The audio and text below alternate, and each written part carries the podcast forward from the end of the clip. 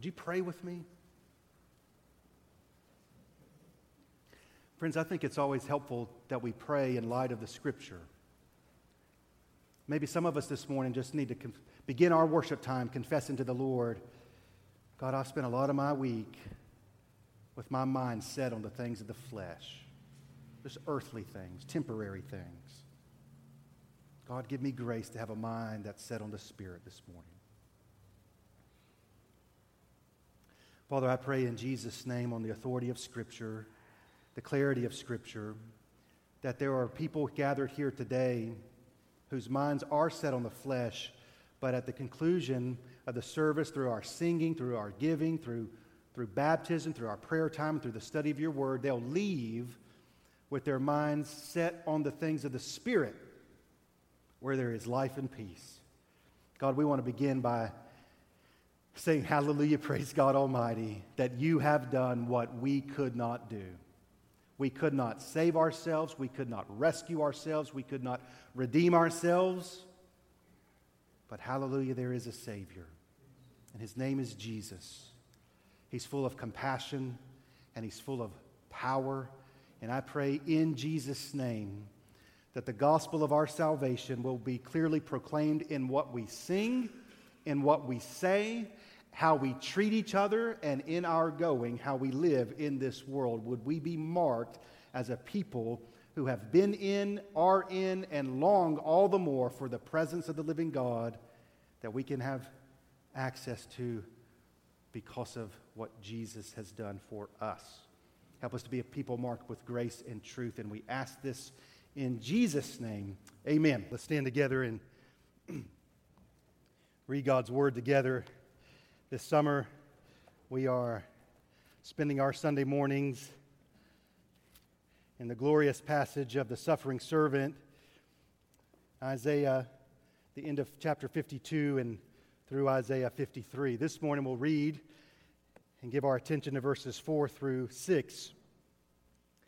Surely he has borne our griefs and carried our sorrows. Yet we esteemed, esteemed rather him stricken, smitten by God and afflicted. But he was wounded for our transgressions, he was crushed for our iniquities. Upon him was the chastisement that brought us peace, and with his stripes we are healed. All we, like sheep, have gone astray. We have turned everyone to his own way, and the Lord has laid upon him the iniquity of us all. Let's pray together. And God, we're asking for grace and help to understand these words accurately, what you intend to say through them. And again, help our minds to be set on things above. Set our minds now on spiritual things. Set our minds on Jesus, in whose name we pray. Amen. You may be seated. Uh, we're going to continue through Isaiah 53 and again verses 4 through 6. We studied these verses uh, last Sunday and we're going to come back again to them today because they still have a number of things to say to us. In Isaiah 53, verses 4 through 6 are sort of the center of Isaiah's message. Isaiah 53, 4 through 6 are the center of the Old Testament's message. Isaiah 53, 4 through 6 are the center of the Bible's message. And in long story short, you could kind of already figure this is where we were going. Isaiah 53, 4 through 6 is the essential message that God has for your life, and we need to understand it. It's the doctrine of substitutionary atonement. Now, Isaiah is prophesying several hundred years before Jesus is walking on the earth. And included in his message and his prophecy are these insights about two different people, or at least they seem like two different people. The first, uh, if you're in Isaiah, turn with me to Isaiah 9, and we'll read some verses. Isaiah 9, in Isaiah 53, just flip back to Isaiah 9, verses 6 through 7. Oftentimes you hear these verses at Christmas. I think it's all right to hear them all year long. Isaiah 9, verse 6 For to us a child is born to us a son is given, and the government shall be upon his shoulder, and his name shall be called Wonderful, Counselor, Mighty God, everlasting Father, Prince of Peace. Of the increase of his government and of peace, there will be no end on the throne of David and over his kingdom to establish it and to uphold it with justice and with righteousness from this time forth and forevermore. The zeal of the Lord of hosts will do this. It's a glorious passage, isn't it? Isaiah's prophesying somebody's coming and he's going to be the king and his kingdom's never going to end. And he's mighty and he's powerful and he's a good counselor. He's wise. He's, he's glorious.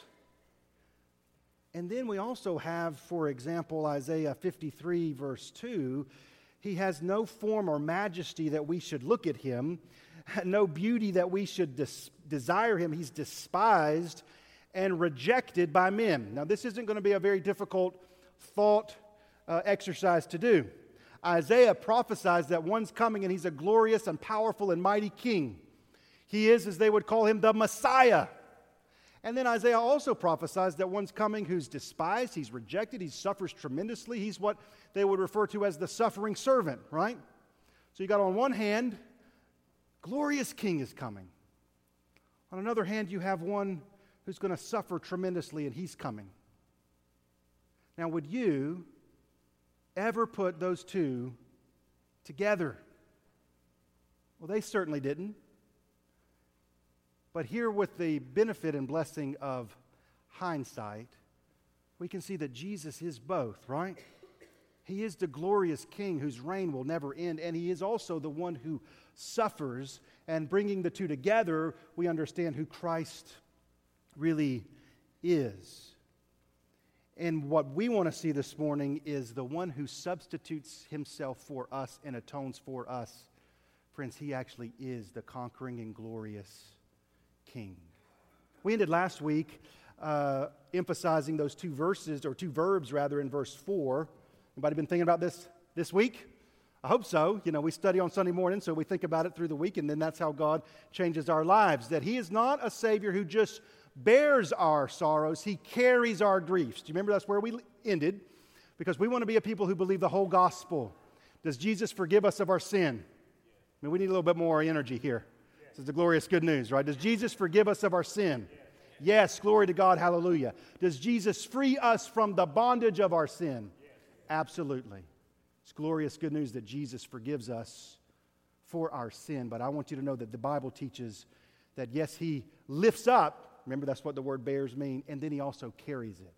We ended with 1 John 1 8 9. If we say we have no sin, we deceive ourselves, and the truth is not in us. But if we confess our sins, he's faithful and just to forgive us our sins and to cleanse us from all unrighteousness. Amen? It's for freedom Christ sets you free. Therefore, do not submit again to a yoke of slavery. In other words, Jesus forgives you, but he also frees you. That's what it means to be a follower of Christ. The father didn't forgive the prodigal son so he'd stay in the far country, right? Jesus doesn't say, Lazarus, come out, so he'd stay in the tomb. God has not called you from death to life to keep living like you're dead. Amen? He's not freed you so that you would exist, kind of be breathing, but not living. He's freed you and forgiven you to restore what life really is, and that is a relationship with Him. So, yes, He forgives us for our anger. But, friend, I got to tell you, if you're a follower of Jesus, He doesn't want you to continue being angry all the time. Does that make sense? He forgives you for looking at pornography. But, but, but he didn't forgive you so that you just stay in it. In fact, that's what the Bible says. How can we who died to sin go on living in it? Amen? Now, the forgiving is instantaneous, the freeing is a little bit of a process. Amen? Now, when we come to Jesus, become his follower, become his disciple, we don't just stop sinning. Still wrestle with this, right? But we ought to be growing in Christ likeness. Same thing happens with a baby, right? Little baby's born, and then that baby starts to grow and mature, and in time becomes a mature adult who then is teaching other children as they come along. And that's a little bit of a picture for what it ought to be. That's why Paul gets frustrated with the Corinthians and he says, You, you ought to be mature by now, but you're still infants. So, uh, Isaiah 53, verse 4, where we ended last week, is he has borne our griefs, and he has carried our sorrows. When we set out to study substitutionary atonement, we said we're going to answer two questions What has he done? And then the second question was going to be, How does he do it? Now, the first question we did try to answer last week What has he done? He has forgiven us and he has freed us. Glory to God. Hallelujah. Right? Now, this week's question is well, how does he do it? How does he do it? And before we answer that question, it might be worth just asking Are you really free? He's freed us from grief and sorrow. Now, what most of us do is we try to. We try to get rid of grief and sorrow through means that only produce more grief and sorrow. a lot of grief and sorrow to false hopes, isn't there, when they demonstrate that they're actually false hopes. Well, let's talk about how how we are truly set free. We, we, we want to uh, solve the problem by knowing what the problem really is. So we know life's full of grief and sorrow. Can I ask you, what's the root cause of our grief and sorrow? Is the root cause of our grief and sorrow economics? Is the root, root of our grief and sorrow politics? Is the root of our grief and sorrow a lack of education? No. Therefore, Therefore, the ultimate remedy cannot be economics, politics, education. We should work to improving all of those, but thinking that any of them will ultimately remedy our griefs and sorrows is only going to produce, who's tracking with me? More grief and sorrow. So Isaiah prophesies somebody's coming, and he's more than just an economist. He's much more than just a temporary politician. He's a glorious teacher, but he's more than that. He's not just come to educate us. He comes, behold, there is born for you this day in the city of David a Savior who is Christ the Lord. Our greatest problem is sin. Our greatest need is being saved from our sin, and therefore our greatest need is a Savior. That's who He is, that's what He does. Today, we simply answer the question again how does he do it? Isaiah 53, verse 4 through 6, gives us a great deal of insight into how he does it. Surely, love that word, Hebrew word, nevertheless, he's borne our griefs and carried our sorrows, yet we esteemed him stricken, smitten by God, and afflicted. But he was wounded for our transgressions, he was crushed for our iniquities. Upon him was the chastisement that brought us peace do you see it? In two verses, we move from grief and sorrow to peace, and something happened to get us from one to the other. All we, like sheep, have gone astray. We have turned everyone to his own way, and the Lord has laid on him the iniquity of us all. Like me, many of you have uh, been keeping up with what's going on in Thailand, right? This soccer team of 11 to 14 year old boys uh, walked into the cave and then got trapped. Rescue operation, they found him. They found the group. Now they want to get the group out, right? We've got a picture we'll put on the screen here that just uh, is an indication of what's going on, right? I mean, they went in the cave. It's one of the boys' birthdays. They went in, having a nice walk in the cave, and then the rains came, and the way out was blocked. In other words, the way they went in, they could not come out. I don't know if you're keeping up with the story, but they said today's the rescue day. So far, four of the boys have come out. The rescue operation is happening. What, what we learned is the boys and their coach got in a predicament that they themselves could not remedy. And when I listened to that, I'm sure, like many of you, it's like my heart, my thoughts just went out to this group of young men and the predicament that they found themselves in. And it's dangerous. We know it's dangerous because one of the rescue divers that went in lost his life on Thursday as he's trying to come back out. So the whole world's attention has been focused on this group of people. How are they going to get out? They can't rescue themselves. They're needing somebody, and we're praying that they can find their way out. And as I heard the story, it is indicative in large part of what the Bible says is true of us. We have a condition, we have a predicament, and we are not able to save ourselves. We think we can That's why you ask the average person, hey, uh, either how do you get to heaven or how do you make your life better? And nine out of 10 people will tell you There's something that I do. Just be a better person, be more moral. How's that going, by the way? How's it going saying, I'll never do that again? How'd that go? Make it 24 hours, right? Because the only thing that can rescue us from the flesh is the Spirit. We need someone to do something for us that we cannot do for ourselves. That's the very definition, friends, of a Savior. The first step, though, is admitting that you need to be rescued.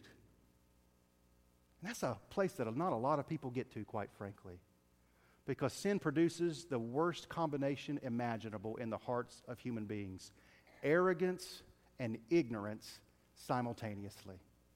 And there's nothing worse than that, right?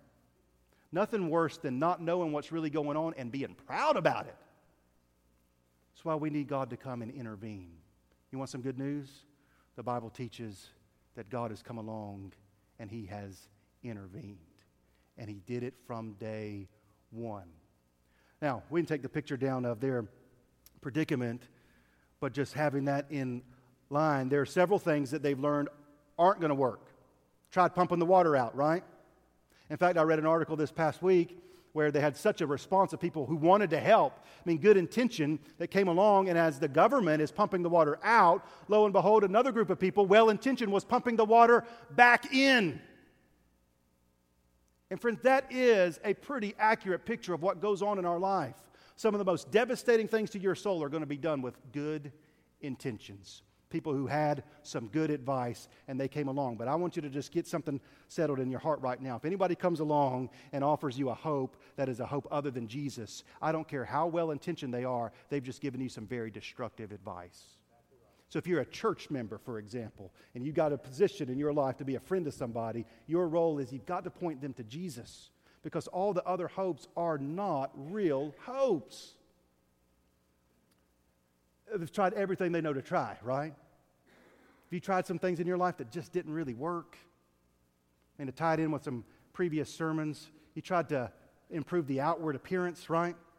Man looks on the outward appearance. That's why when Jesus shows up, they weren't really impressed with him. That's what Isaiah prophesies. He has no form or majesty that we should look at him, right? No appearance that we should be drawn to him. But he is the Savior. You have to see him with eyes of faith right? Got to walk by faith and not by sight. It's painful, but it's helpful when God removes from us our false hopes.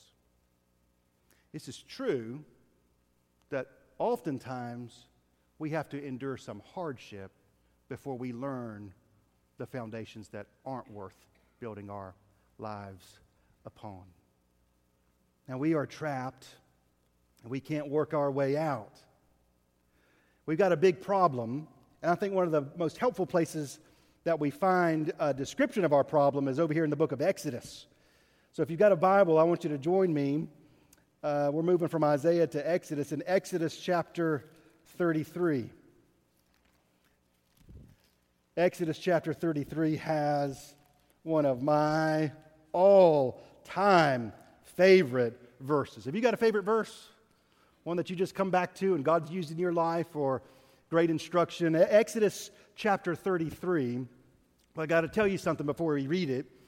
Uh, this is right after uh, the Israelites having been delivered by the glorious grace of God through the Red Sea, right? Not on account of themselves. It wasn't because they were good swimmers they got across. God intervened. Amen? The Bible's always teaching us this. If we're really to be set free, God has to intervene. Doesn't matter how good a swimmer or how moral a person you think you are, God has to intervene. But then, and this is also true to us, they returned to their old idolatry. I mean, God had showed up in such glorious power, and then they said, We want a golden calf, and they bowed down and worshiped it. And so God came to Moses and said, Because of their idolatry, you know, I made a promise years going by to Abraham that his descendants were going to go to the promised land. And God says, I'm going to keep my promise. I do what I say I'll do, but here's the catch I'm not going to go with you. I'm going to give you an angel, and that angel's going to go before you, and the angel's going to drive out all your enemies. Exodus 33, if you want to go back and read it. Uh, and, and the angel's going to go before you, and you think you got powerful foes. The angel's going to knock them out, and you are going to go into the promised land. It's just that I'm not going to go with you. Now, can we pause for a moment here? Can we just talk like family? For most people, here's what God said God said, I'm going to bless you, I'm just not going to go with you. Now, can we just talk for a moment? For most people, they'd take that in a heartbeat. Going to bless me? I, I, I'm going to be provided for? You're going to protect me? I'm going to be safe? I'm going to be secure? I'm going to go to the promised land. The catch, though, is your presence won't be with us. Now, I've just got to be honest, in my own heart, there's been times where that's really what I wanted. Just want to be healthy. Just want to be able to provide for my family. But do, this is what sets Moses apart. The Bible says Moses is the most humble man who ever lived. And Moses said, that, That's not going to work for me. And his response is what is my favorite passage in the Old Testament Exodus 33.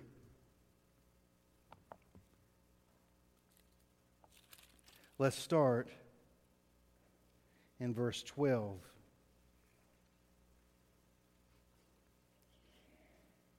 Oh, I did it again. Verse 11. Thus the Lord used to speak to Moses face to face as a man speaks with his friend. When Moses turned again into the camp, his assistant Joshua, the son of Nun, a young man, would not depart from the tent. If you walk with the Lord, you need to be bringing somebody up from behind you that can walk with the Lord too. That's a bonus uh, principle for this morning. Verse 12 Moses said to the Lord, See, you say to me, Bring up this people, but you've not let me know whom you will send with me. You've said, I know you by name, and you've also found favor in my sight. Now, therefore, if I have found favor in your sight, please show me your ways. You ready for the key phrase? That I may know you in order to find favor in your sight. Consider, too, that this is your people Remember, God had said, I'll send you, bless you, just won't go with you. And Moses said, That's not what I want. It's not what I want. Can you use this scripture to search your own heart? What is it that you want? Would you be good with God's blessing just so long as you don't have God? Would you be good with His stuff so long as you don't have Him? And you need to think about this when you think about going to heaven one day. What is it that you think heaven is, right? Heaven, friends, is being in the very presence of the living God.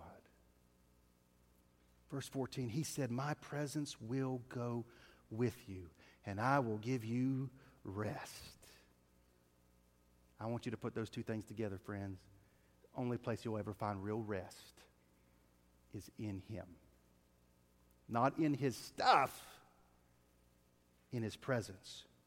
Moses said, If your presence will not go with me, do not bring us up from here. For how shall it be known that I have found favor in your sight, I and your people? Is it not in your going with us, so that we are distinct, I and your people, from every other people on the face of the earth? I pray this frequently for our church family. God, if we're known for anything, may it be that this is a place where the people love the presence of God. Now, real quick, man, there's so much to say there, and I'll just preach this passage another day. But God answers Moses' prayer request. He said, Show me your ways. Did you see that, that Moses asked that? And in the very next chapter, here's the way of God. You ready for it? Exodus 34, this is when Moses is now hiding in the cleft of the rock, right? The presence of God's coming, and then God's going to reveal who he is. Exodus chapter 34, verse 6 and following is, I think, the most theologically significant passage in the Old Testament. Now, in the Old Testament, there's the divine name of the Lord, capital L, capital O, capital R, capital D, right? It's the name God revealed to Moses at the burning bush. And anytime God uses that name, he says, I want you to pay attention. This is the only time in all the Old Testament that the divine name of the Lord is used back to back. And that's meant to, in their manner of doing things, highlight, exclamation points, asterisks, big arrows. This is who I am. Exodus 34, verse 6 the Lord passed before him and proclaimed. God's going to say something. The Lord, the Lord, there it is, back to back, a God merciful and gracious, slow to anger, and abounding in steadfast love and faithfulness, keeping steadfast love for thousands, forgiving iniquity and transgression and sin. We tracking together? How many of you good with it so far? Glorious good news, isn't it? But here's our big problem. We're not done yet. In God revealing who He is. Is God compassionate? Is He slow to anger? Is He abounding in steadfast love? Yes, yes, yes, and yes. Let's keep reading though.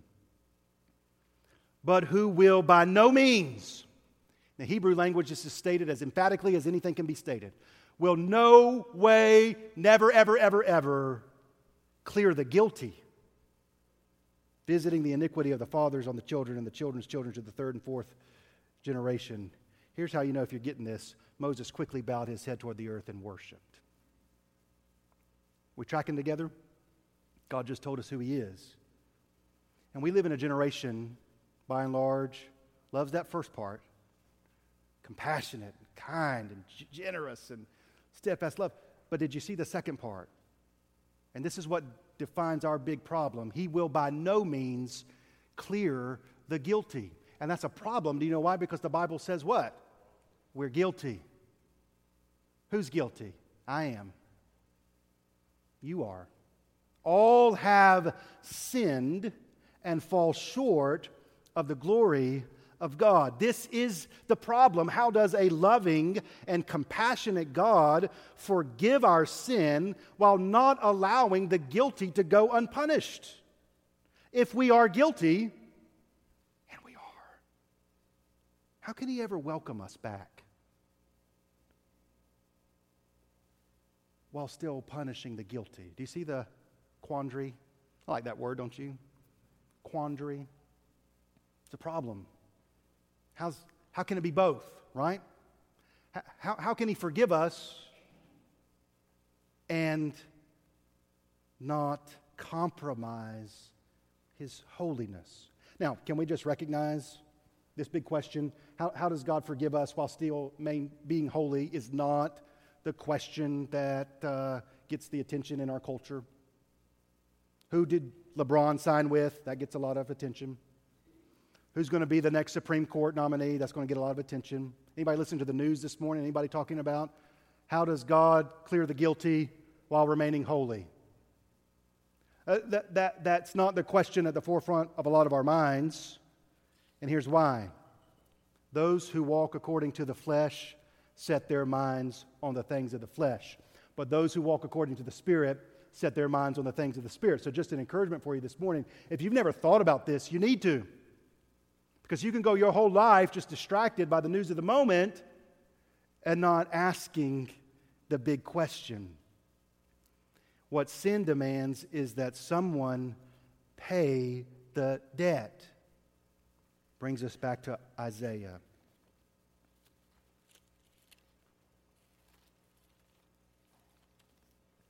Friends, what I want you to know is that the Bible doesn't say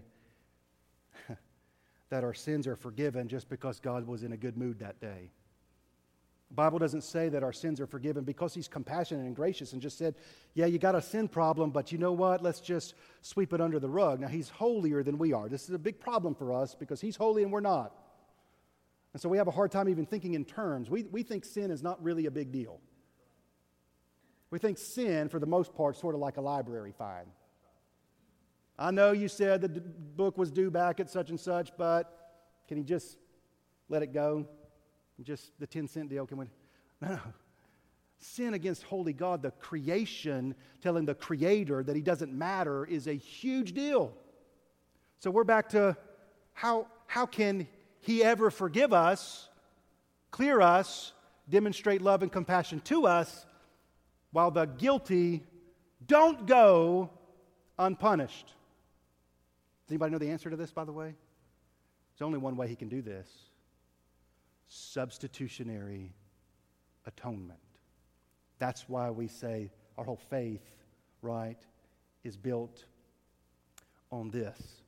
Let's dig just for a few minutes a little bit deep, deeper here in Isaiah 53. What we see is Isaiah prophesies that somebody's coming who's going to who's going to have happen to him what sin deserves. I mean, look at the words wounded, crushed, chastisement. Those are all very strong Hebrew words, and they're all talking about punishment that is in, inflicted. Stripes, by his stripes we are healed, is a Hebrew word that speaks of bruises and welts and raw wounds from the strokes of a whip. And we need to reconcile in our lives that this is what sin deserves. This is what sin deserves. And yet, Isaiah is prophesying that somebody is going to be crushed, be wounded, have the stripes put on him for things he himself has not done. You're in Isaiah. Would you turn with me over here to Jeremiah? This is just the very next book in your Bible. Jeremiah chapter 1. I think it's helpful if we're going to talk about being saved from our sins that we really do understand what sin is. So when I said Jeremiah 1, what I really meant by that was Jeremiah 2, verse 4. Jeremiah 2, verse 4. Hear the word of the Lord, O house of, of Jacob, and all the clans of the house of Israel. I want you to really think now God's speaking to his people. Listen to what he says. What wrong did your fathers find in me that they went far from me and went after worthlessness and became worthless? They did not say, Where is the Lord who brought us up from the land of Egypt, who led us in the wilderness, in a land of deserts and pits, in a land of drought and deep darkness, in a land that none passes through, where no man dwells? And I brought you into a plentiful land to enjoy its fruits and its good things. But when you came in, you defiled my land and made my heritage an abomination. The priest did not say, Where is the Lord? Can we just pause here for a moment? When God really begins to speak to a people, do you know who he always begins with? Their spiritual leaders. Why didn't the priest say, Where is the Lord? Those who handle the law did not know me. That grabs my attention, friends. The shepherds transgressed against me. The prophets prophesied by Baal and went after things that do not profit. Therefore, I will contend with you. God says, Well, I'm not letting this go.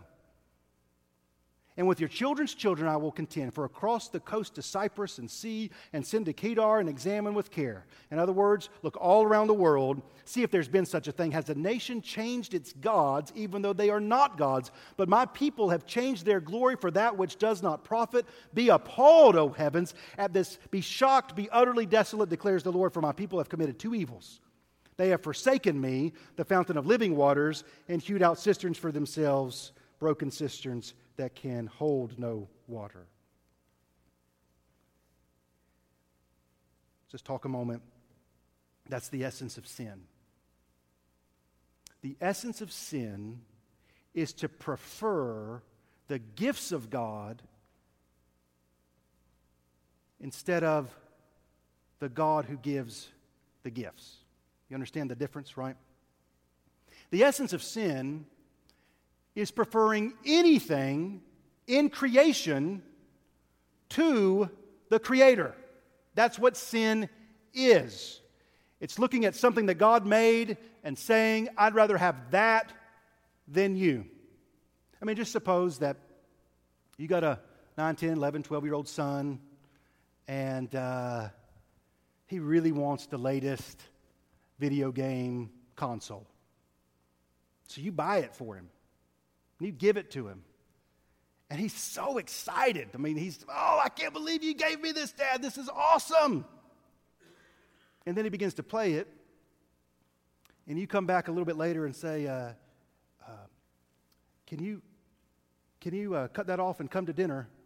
This is just a minute. Just a minute, I'll be right there. And you say, Come back and give a little more.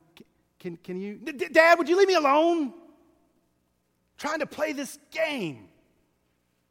And, and, and then the gift that you gave him becomes a barrier between you and Him. And all of a sudden, what you gave to bless became the object of His attention to the detriment of what? Your own relationship. And now the personal relationship we have is obstructed by a gift. That's what Jeremiah is saying. My people have committed two evils. They've forsaken me. They don't want anything to do with me. They, they, they don't want, uh, even, even the teachers of the book among them, they don't know me. And then they've hewed out cisterns for themselves, cisterns that can't even hold any water. And the vernacular that God uses in the heavens about this is it is appalling. They have lost their minds. We, we've lost our minds. It's uh, appalling that anybody would be in love with the world and bored with God. That is diametrically opposed to how it ought to be. I mean, all I can say, friends, is if you are bored with God, you just don't, you don't know Him. you never really see Him. You don't understand Him. God's anything but boring. But I can, I tell you this, though? I do believe as you mature in the faith, you'll find the world a whole lot more boring as time goes on. Just same old, same old. The movie that everybody's got to see is really not that great. I can basically tell you how it's going to happen. Be a big explosion, the credits are going to roll. And now, now, now you've got to wait through the credits to see the scene at the end of the credits. Got to sit there longer. We'll move on. There's a word the Bible uses for what we're talking about when you prefer a gift that God gives to the giver himself. That word is idolatry. And can you imagine the boys in the cave having a rescuer come and say, Oh, we can get you out of here. And for them responding to say, I just rather stay here. That's what the Bible says we're like. so bad in here. I can adjust. Got water. They're still counting on the rescuer to bring provisions. As long as you keep doing that, I'm just going to stay here rather than. That's what the Bible says. The light of the world came but men love darkness rather than light because their deeds are evil. We esteemed him, smitten by God and afflicted. We love the things that cause us grief and sorrow more than the Savior who rescues us from them. Real quick, a few quick things. First step, Bible would tell us is that we recognize we really do need to be rescued. Second, you realize you can't do the rescuing. That brings us to step three. You trust the one who can. That's him. You see, Isaiah is prophesying, he's wounded for our transgressions, he's crushed for our iniquities. Upon him was the chastisement that brought us peace, and with his stripes we are healed. We're going to look at two New Testament scriptures and uh, tie all this together. So turn with me to 1 Timothy chapter 2. 1 Timothy chapter 2. In the Old Testament, Christ is promised and predicted. In the Gospels, Christ is revealed, and then in the epistles, Christ is explained. And so we're going to get some explanation here. 1 Timothy chapter 2, verse 3. 1 Timothy 2 3 this is good and it is pleasing in the sight of God our Savior, who desires all people to be saved and to come to the knowledge of the truth. For there is one God, and there is, count them with me, one mediator between God and men, the man Christ Jesus, who gave himself as a ransom for all, which is the testimony given at the proper time. It's just one way out. Can you imagine the boys in the cave? Guy comes in, we can get you out of here. There's just one way. And them responding, That's so narrow minded. Are you kidding me? All the ways there is to get out of this cave, you're going to have the audacity to stand in front of me and say that there's only one way. You need to broaden your horizons. You need to be more open minded. Get that nonsense bigoted mess out of here that there's just one way out of here. What did the Bible just say? It's just one mediator. Not the best mediator, not the best of all the options. It's just one way out. There's only one way that God can clear you of your guilt while not letting the guilt go unpunished. Now, again, friends, I recognize, and understand that's not the big question in the world, but it is the big question of the Bible. How do we have in Genesis 3, they're driven out, and in Revelation 21, they're welcomed back in? It's only because Christ, God Himself, came in the flesh it's just one way. He went to the cross. He took our sin. He took our debt. He took our iniquity. He didn't say we're going to put it under the we're going to put it under the rug. We're going to sweep it under the carpet. He said we're going to put it on my shoulders, and I'm going to bear your punishment in your place. That is the doctrine. Who's tracking with me of substitutionary atonement. One other passage is Second Corinthians.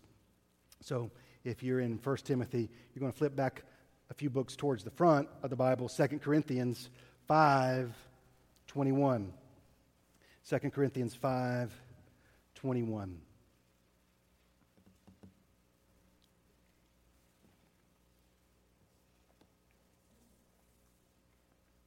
Second Corinthians 5:21 For our sake he that's God the Father made him God the Son to be sin who knew no sin so that in him we might become the righteousness of God. Oh, I love that verse, don't you? It's a trade. When I was nine years old, I got into baseball cards. We had a neighbor who was a little bit older than me. He came to my house to trade baseball cards. And I remember pretty clearly sitting at the kitchen table, had all my cards out there. I was just new to this, I didn't really know what was going on. And he offers me a trade. And I'm about to go through with the trade when one of my older brothers walks through eyes get big, say, What are you doing? It's a terrible trade. Don't give him your Mark McGwire for whoever it was. Now, this is back in the late 80s, right? When Mark McGwire car was probably valuable. You're about to make a terrible trade. Now, I had someone trading with me who was out to get me, right? Use my ignorance against me. And this is how we're conditioned. That taught me from an early age if there's ever an offer made that's too good to be true, what is it? It's probably too good to be true. There's a catch. I mean, we're Americans. We don't, you need to read the fine print. I do want you to read the fine print because it is a it's an unbelievable offer. To make that kind of offer, do you know what you'd have to be? loving, compassionate, slow to anger, abounding in steadfast love, keeping covenant generation after generation after generation. To offer, I'll take your sin, and in exchange for you believing that I can do this, and at the cross I accomplish this, Jesus is saying, I'm going to give you now my righteousness. All we like sheep have gone astray. I've got a couple pictures I'll show you.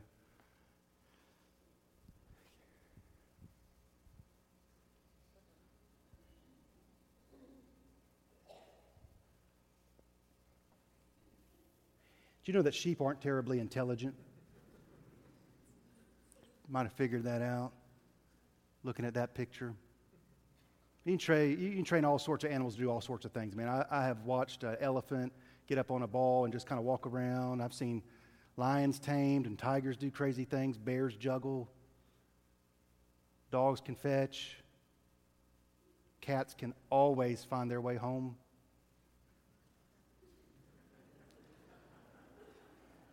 All we like sheep have gone astray. Sheep, sheep are not intelligent. You can't train them to do anything.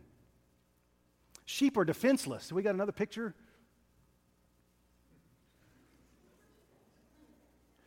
This is called a sh- when a sheep gets cast. It means that sheep gets on its back, and no matter how hard it tries, it can't roll itself over again. It can work hard, it can try, it can keep going, but it's completely prone now to predators. Can't do anything about it. That sheep will lay there till it dies or a predator comes along. I think I got one more. Sheep have terrible eyesight. They need glasses and bifocals and contacts, stronger prescription than anybody here. What that picture is, see our little rescue dog there. If we could speak dog, he would, he's saying, Have you lost your mind? You are uh, literally about to walk over the edge to your doom. That's what that dog is saying. But sheep's, their eyesight's so bad, they will walk right off the cliff. Now, what I want you to know is we don't want to get it backwards. God's the creator. So he doesn't come along and say, man, is there something out there that kind of is indicative of how human beings are? No, he creates a sheep so that he can say, this is how you are. I made the sheep, and I put the sheep together in such a way to be an object lesson for you. Because you are unintelligent. Can you receive this with some grace? You are defenseless. You will walk right into things that will destroy you, and you'll think you're doing the right thing all the way through it. All we, like sheep, have gone astray. And man, we have made a mess. But he's laid on him our iniquity. You know what sheep need? Sheep need a shepherd. Isaiah prophesies there's a lion coming. He's going to sit on the throne forever. And man, he is full of power and authority. And, and, and then Isaiah prophesies that a lamb's coming. on the front end, know, we wouldn't have been able to put all these things together.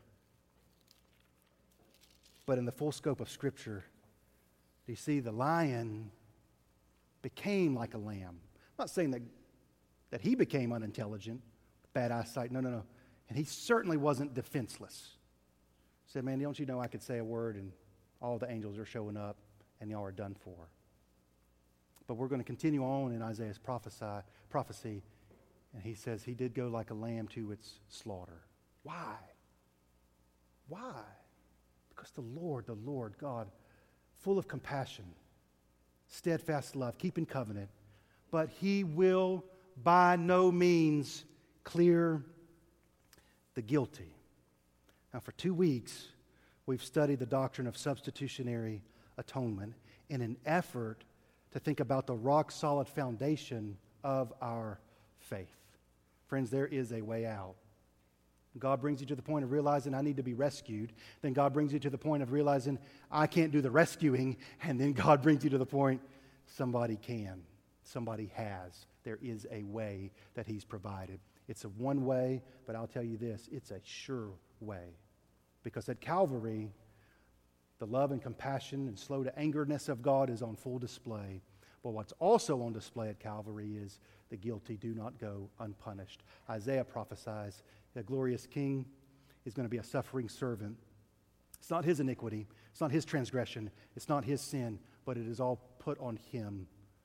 And he says, I'll trade you. I'll trade you my righteousness for your sin. Have you ever believed on the Lord Jesus Christ? We're going to stand in just a moment. We're going to sing a song. What I'm going to do is I'm going to stand right here.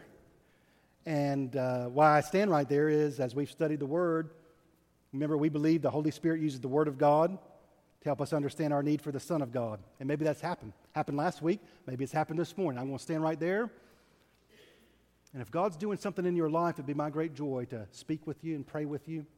Maybe you're a follower of Jesus and uh, you just think, man, some things got to get recalibrated in my life. The uh, invitation is open if you want to come to the front and pray. I always like to say the only thing we don't do at an invitation is we don't just sit there and do nothing. So, would you stand with me? We'll pray together. It might be that you, sit, you stand there and sing praises to the Lamb who was slain on your behalf. Let's pray together. Father, I thank you for Jesus. Thank you that the lion is the lamb. Thank you that it's my transgression, my sin, my iniquity that he willingly took upon himself. He's the one that was crushed, so I wouldn't be crushed. He's the one that was wounded. He took it instead of me. It's his stripes that are my healing. All my grief, all my sorrow caused by my own sinful actions and thoughts. And he's taken it. Thank you. Thank you. Increase our understanding and therefore our gratitude and joy for who Jesus is. Thank you that you're unchanging. You're still as full of compassion and loving kindness right now as you were when Moses was in the cleft of the rock, and the same will be true a billion years from now. We also recognize you are holy and righteous God who will not clear the guilty. And the only way for our guilt to be cleared is the cross of Christ. Lead our invitation time. Help us to sing with, sing with joy, respond with critical thinking. You be glorified in Jesus' name. Amen.